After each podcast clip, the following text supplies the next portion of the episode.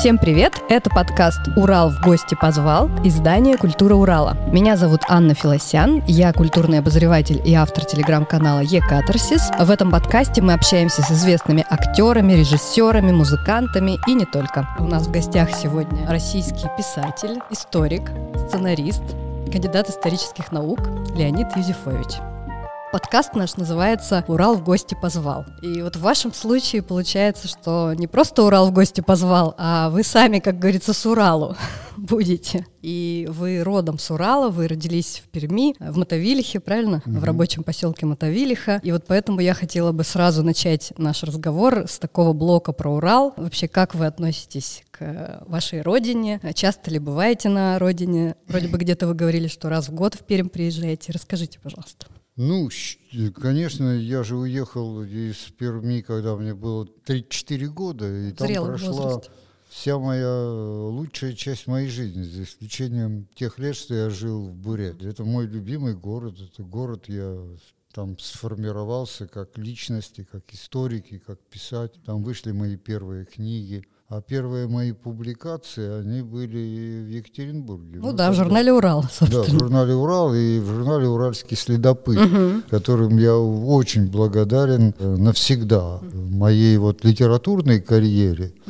Эти вот два журнала сыграли огромную роль, просто неоценимую. Но все-таки начинали-то вы как учитель, а потом уже пришли к писательству. Как становление как писателя ваше произошло? Все-таки вы действительно в зрелом возрасте начали писать? Ну как, сейчас люди начинают рано писать. Вот я сейчас веду мастерскую по прозе в литературном институте, и там ребята после школы пишут очень хорошо и уже печатаются. Но в советское время все-таки мы созревали гораздо позднее.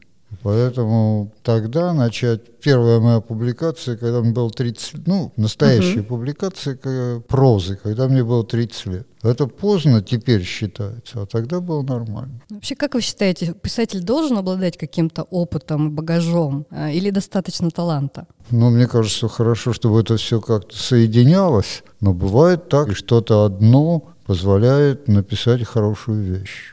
Большинство ваших книг, если не все, имеют историческую подоплеку, все-таки связаны тесным образом с историей, хотя выходят они, например, в издательстве редакции Елены Шубиной в серии «Неисторический роман». Вопрос-то у меня такой, что все-таки определило этот жанр? Любовь к истории? Ее знание глубокое или повлияло что-то другое? Ну, жанр неисторический роман, это просто... Маркетинговый такой ход, да? Решили, что вот у них будет такая рубрика, и никто меня не спрашивал, и они как бы внесли мой роман в эту серию. А что касается истории, ну да, я как бы историк по природе мышления своего и мировосприятия. Ну вот не мешает ли знание истории писать о том, что никогда не происходило? Вы все-таки, у вас есть такая вымышленная фикшн, составляющая ваших романов? Ну, смотря в каких. У меня есть документальные книги. Вот о бароне Унгерне «Самодержец в пустыне», о анархисте Иване Строде и генерале Белом Пепеляеве Анатолии, и книга о русской дипломатии «Древний русский путь посла». Там нет никакого вымысла вообще. Там моя роль сводится только к организации фактов. То есть я должен их так расположить, чтобы их прочитали. Я должен совершить отбор, потому что если все, то это значит, никто не прочитает. Поэтому вот в этих книгах я никогда ничего не вру, а в своих романах исторических я не скрываю, что это вымысел. Все-таки вот когда вы додумываете, например, какой-то диалог за персонажей, на чем вы основываетесь? Как вы представляете себе, какой язык мог бы иметь тот или иной персонаж? В документальных книгах у меня диалогов нет. Ну да, понятно. А если есть, то только... те, которые есть в источниках, там, допустим, Пепеляев и Строд обмениваются репликами на суде. Между ними происходит диалог, но этот диалог зафиксирован в стенографическом отчете. А так, когда я выбираю, ну, диалог... Но известное такое правило литературы, что диалог не должен, в диалоге не надо излагать информацию. Поэтому диалог у меня не информативен, а эмоционален. А эмоции я вполне могу родить из себя. Кстати, вы упомянули барона Унгерна. Я хотела вас спросить насчет Пелевина. Это правда, что он использовал вашего барона Унгерна как прототип одного из своих персонажей, и вам об этом откровенно признался? Вы вообще давно его видели? Да нет, ну это какая-то полная... В вашей трактовке это как-то совершенно... Прочитала в интернете. Никогда такого не говорил. Это, видимо, как-то уже передано через какие-то... Ну да, я Пелевина я видел один раз. И мы как раз говорили об этой моей книге. Брать моего героя в качестве своего... можно сказать, что человек, например, взял героем Владимира Ильича Ленина, прочитав там какую-то мою документальную книгу о нем. Нет, но у него там как бы не исторический персонаж, какой-то там Юнгерн, как бы полувымышленный. Юнгерн, да, так что это вообще... известный персонаж, я думаю, Пелевин знал. И я только знаю, что он читал мою книгу, вот и все. И никаких следов моей трактовки в его романе «Чапаев и пустота» нет. Леонид Абрамович, вы долгое время преподавали историю в школе. Во-первых, как получилось, что именно историю, а не русскую литературу? Вы все-таки филолог по образованию. Ну, потому что я филолог, но я потом защитил диссертацию по истории. И как-то так меня снесло в эту сторону. Я стал заниматься историческими исследованиями, а литературоведение для меня такая чуждая область всегда была. Вот у меня 2 дочери, школьницы, и я вас хочу, как преподавателя с огромным опытом, спросить, чего не хватает сейчас в преподавании истории? Как в идеале должен преподаваться этот предмет, чтобы детям было действительно интересно и чтобы они знали историю? Боюсь, мои рекомендации уже устарели, потому что я не преподаю в школе уже 19 лет. Поэтому это целая жизнь прошла, ничего я хорошего сказать не могу, им полезного. А вообще, мне кажется, если я могу продолжать, когда я учился в школе, то историю древнего мира проходили 1,5 года, историю средних веков тоже 1,5 года. То есть древняя история, которая составляет основу, фундамент нашей образованности вообще, история средневековая, все древнее и старое. Это было очень важно. Это было еще в советской школе, еще было наследие старого классического образования дореволюционной России. За последние годы, то есть не только за последние, когда я преподавал в школе, уже и на Древний мир, и на Средние века отводилось по году. То есть все больше с каждым годом становится современной историей. Я считаю, что это неправильно. Античность, она, конечно, в основе всего, и архитектура, это не аполитичность, и искусство. Это, простите, я вас перебил, это внимание к культуре. То есть древняя история — это прежде всего культура. И также можно проходить ведь и историю XX века. В учебнике до 7 класса есть специальный параграф, мы проходим русский классицизм, архитектуру, живопись. Ведь нет же в школе искусствоведения, это все было в истории. Но ведь в XX веке тоже все это было, но все это вытеснено. Мы не можем ничего узнать из учебника, из курса истории до 10-11 класса ни про конструктивизм, ни про модерн, ни про живопись. Это ничего не говорится. И тот же вопрос тогда про школьную литературу. Ничего не могу сказать, я никогда не преподавал литературу. Все-таки, что бы вы посоветовали современным школьникам, хотя бы какие 3 произведения прочитать? Может быть, из советской литературы, может быть, из классической? Смотря каким школьникам. Наверное, старшим. Старшим тоже, 8 класс и 10 класс. Когда я учился в 8 классе, мы проходили «Мертвые души» Гоголя. Я совершенно не понимал, мне казалось, что это очень скучно. Но уже в 9 классе я прочитал с огромным интересом. То есть там же ведь очень быстро идет взросление в этом возрасте. Это сейчас между мной и человеком младше или старше меня на 2 года, это разница небольшая. А между 8-классником и 10-классником огромная. Так что я думаю, что в 9 классе читать «Преступление и наказание», «Война и мир» — это в самый раз. Например, Анну Каренину, когда я прочитала в детском, в старшешкольном возрасте и в 30 лет прочитала, это 2 большие разницы, конечно. Это 2 разные книги, по сути. А вы еще в 50 прочтите, и это будет 3-я книга. Это вообще удивительный роман, потому что ты каждый раз читаешь другую книгу. «Война и мир» — это... Я тоже несколько раз читал, это всегда был один и тот же роман. А Анна Каренина — это совсем другой. Вот смотрите, Леонид Абрамович, кто-то из писателей строит схему взаимодействия персонажей друг с другом. Кто-то говорит, что у каждого героя своя логика поступков, и автор не знает, чем вообще все закончится и к чему все приведет. Вот вы к кому относитесь? Мне кажется, так не бывает. Нет? Это как-то, знаете... Схематично вот, слишком, да? Говорить, что вот или человек толстый, или он тощий. Но, как правило, все мы обладаем принадлежим какому-то среднему типу. К нам в Екатеринбург вы привезли свою новую книгу «Поход на Бар-Хото», где как раз речь идет о вымышленных событиях, да? Или все-таки нет? Ну, они вымышленные, но они происходят в реальных декорациях. Ну, то есть на фоне исторической эпохи все как было. А как эта книга появилась и что послужило поводом для выбора темы? Ну, вы знаете, так ведь не бывает тоже, что вот я выбираю тему, потому-то или потому-то. По-моему, у Пушкина исчерпывающе сказано, что про магические и даль свободную романа я сквозь магический кристалл еще не ясно различал. Ну, в какой-то момент ты начинаешь различать более ясно.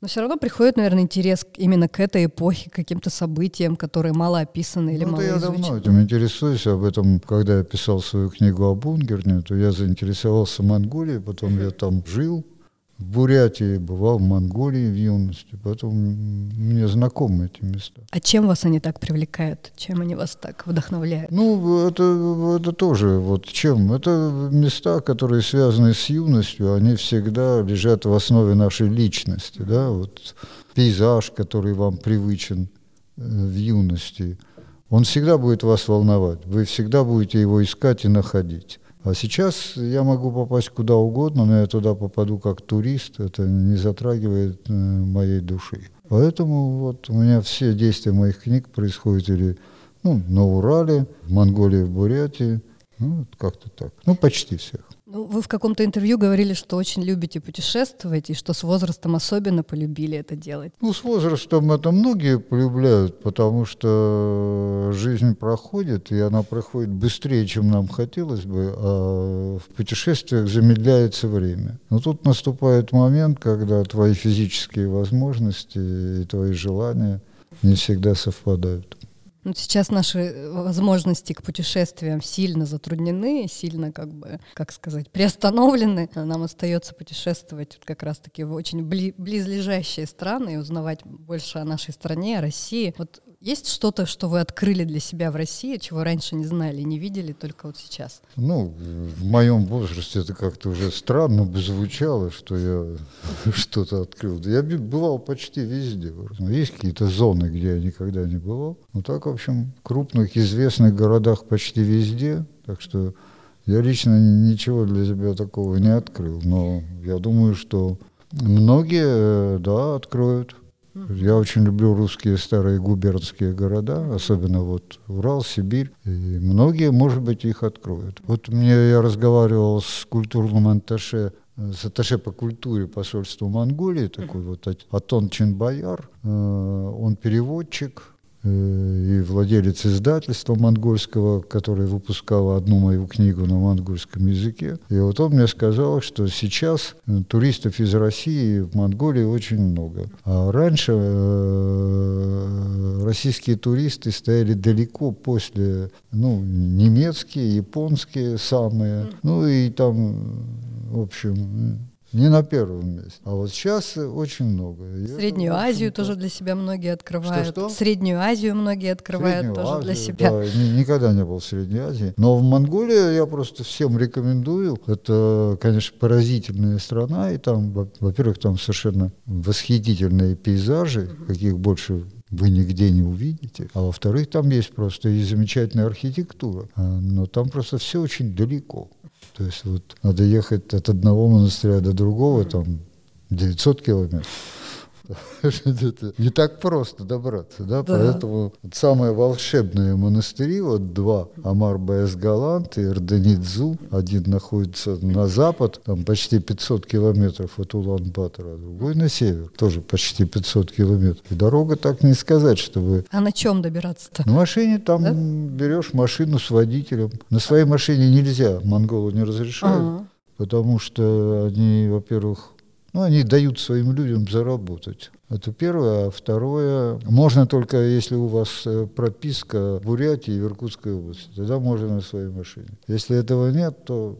В прокат нельзя взять машину, да? Нет, прокат без водителя нельзя взять машину. Угу. Они это, в общем, очень разумно делают. А потом, там же часто дорог нет, только направления. Угу.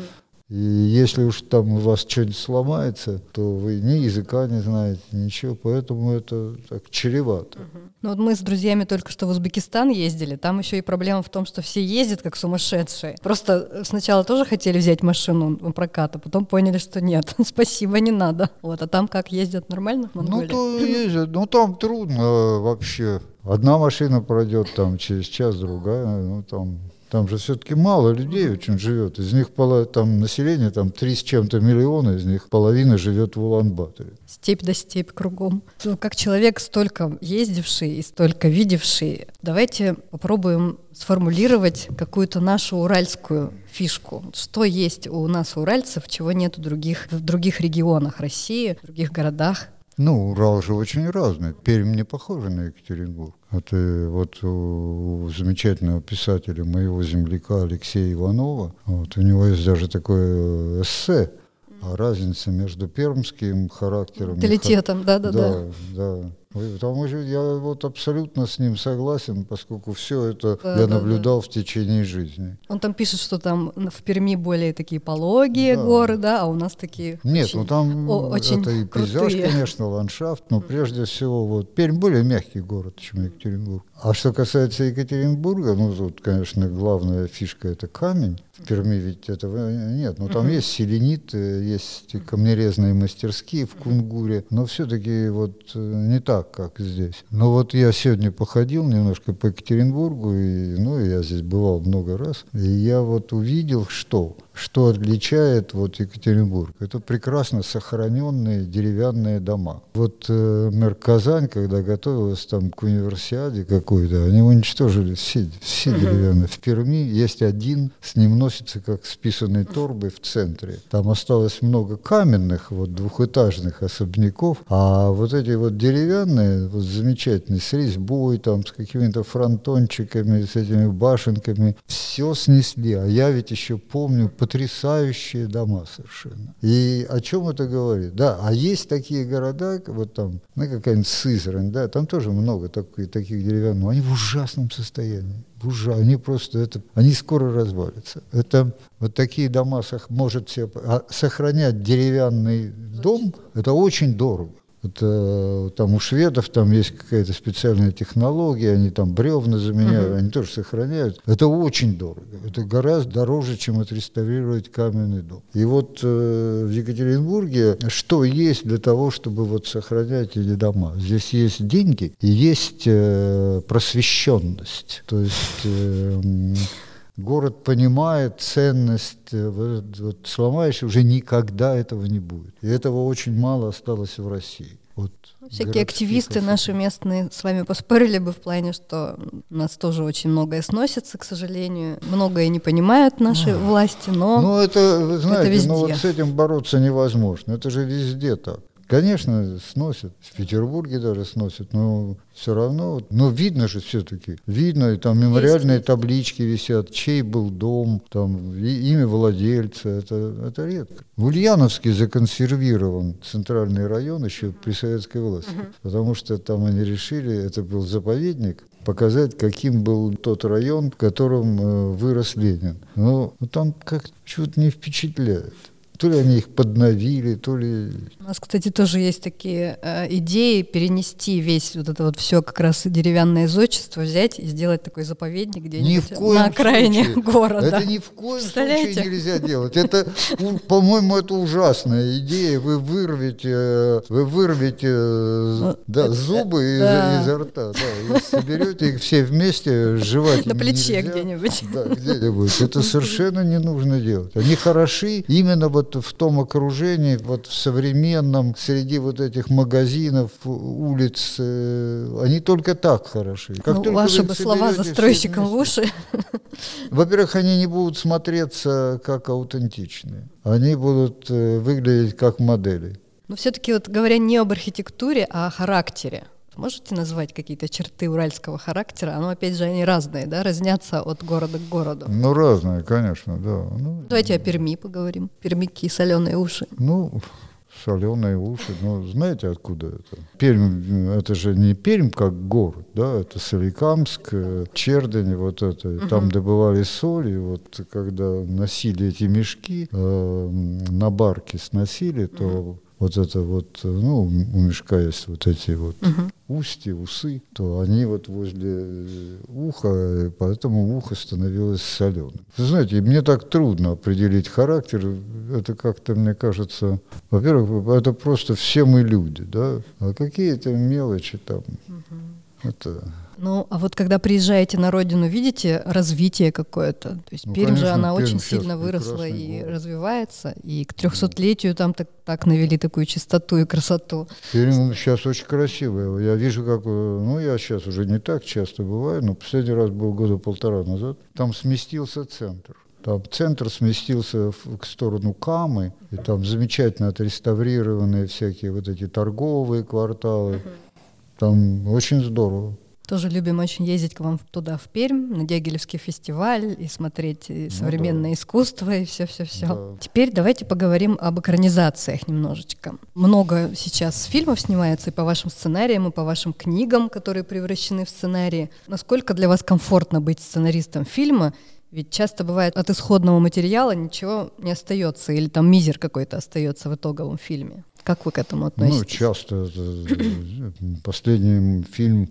Это Сергей Снежкин снял на Ленфильме фильм «Контрибуция» по моей повести, 2016 год. Так что говорить о том, что не знаю. Ну, вы знаете, за книгу ты отвечаешь. Это твой продукт. А за фильм ответственность твоя, там его делают 100 человек. Ну, пусть основных, там, допустим, исполнителей главных ролей, да, режиссер, художник, оператор. Но это все равно получается человек 10. Минимум. И поэтому твоя ответственность – это 1/10. Ну, вот так и относишься.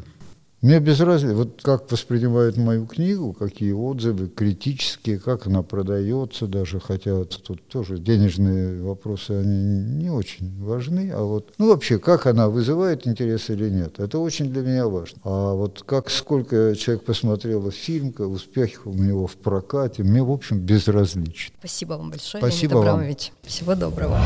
Спасибо, что дослушали до конца. Если вам понравилось, расскажите об этом друзьям и не забудьте поделиться ссылкой. Напоминаю, что эпизоды нашего подкаста доступны на всех платформах, от Яндекс.Музыки и соцсети ВКонтакте до Apple подкастов. Обязательно оставляйте свои комментарии, для нас это очень важно. С вами была Анна Филосян. До встречи в следующем выпуске.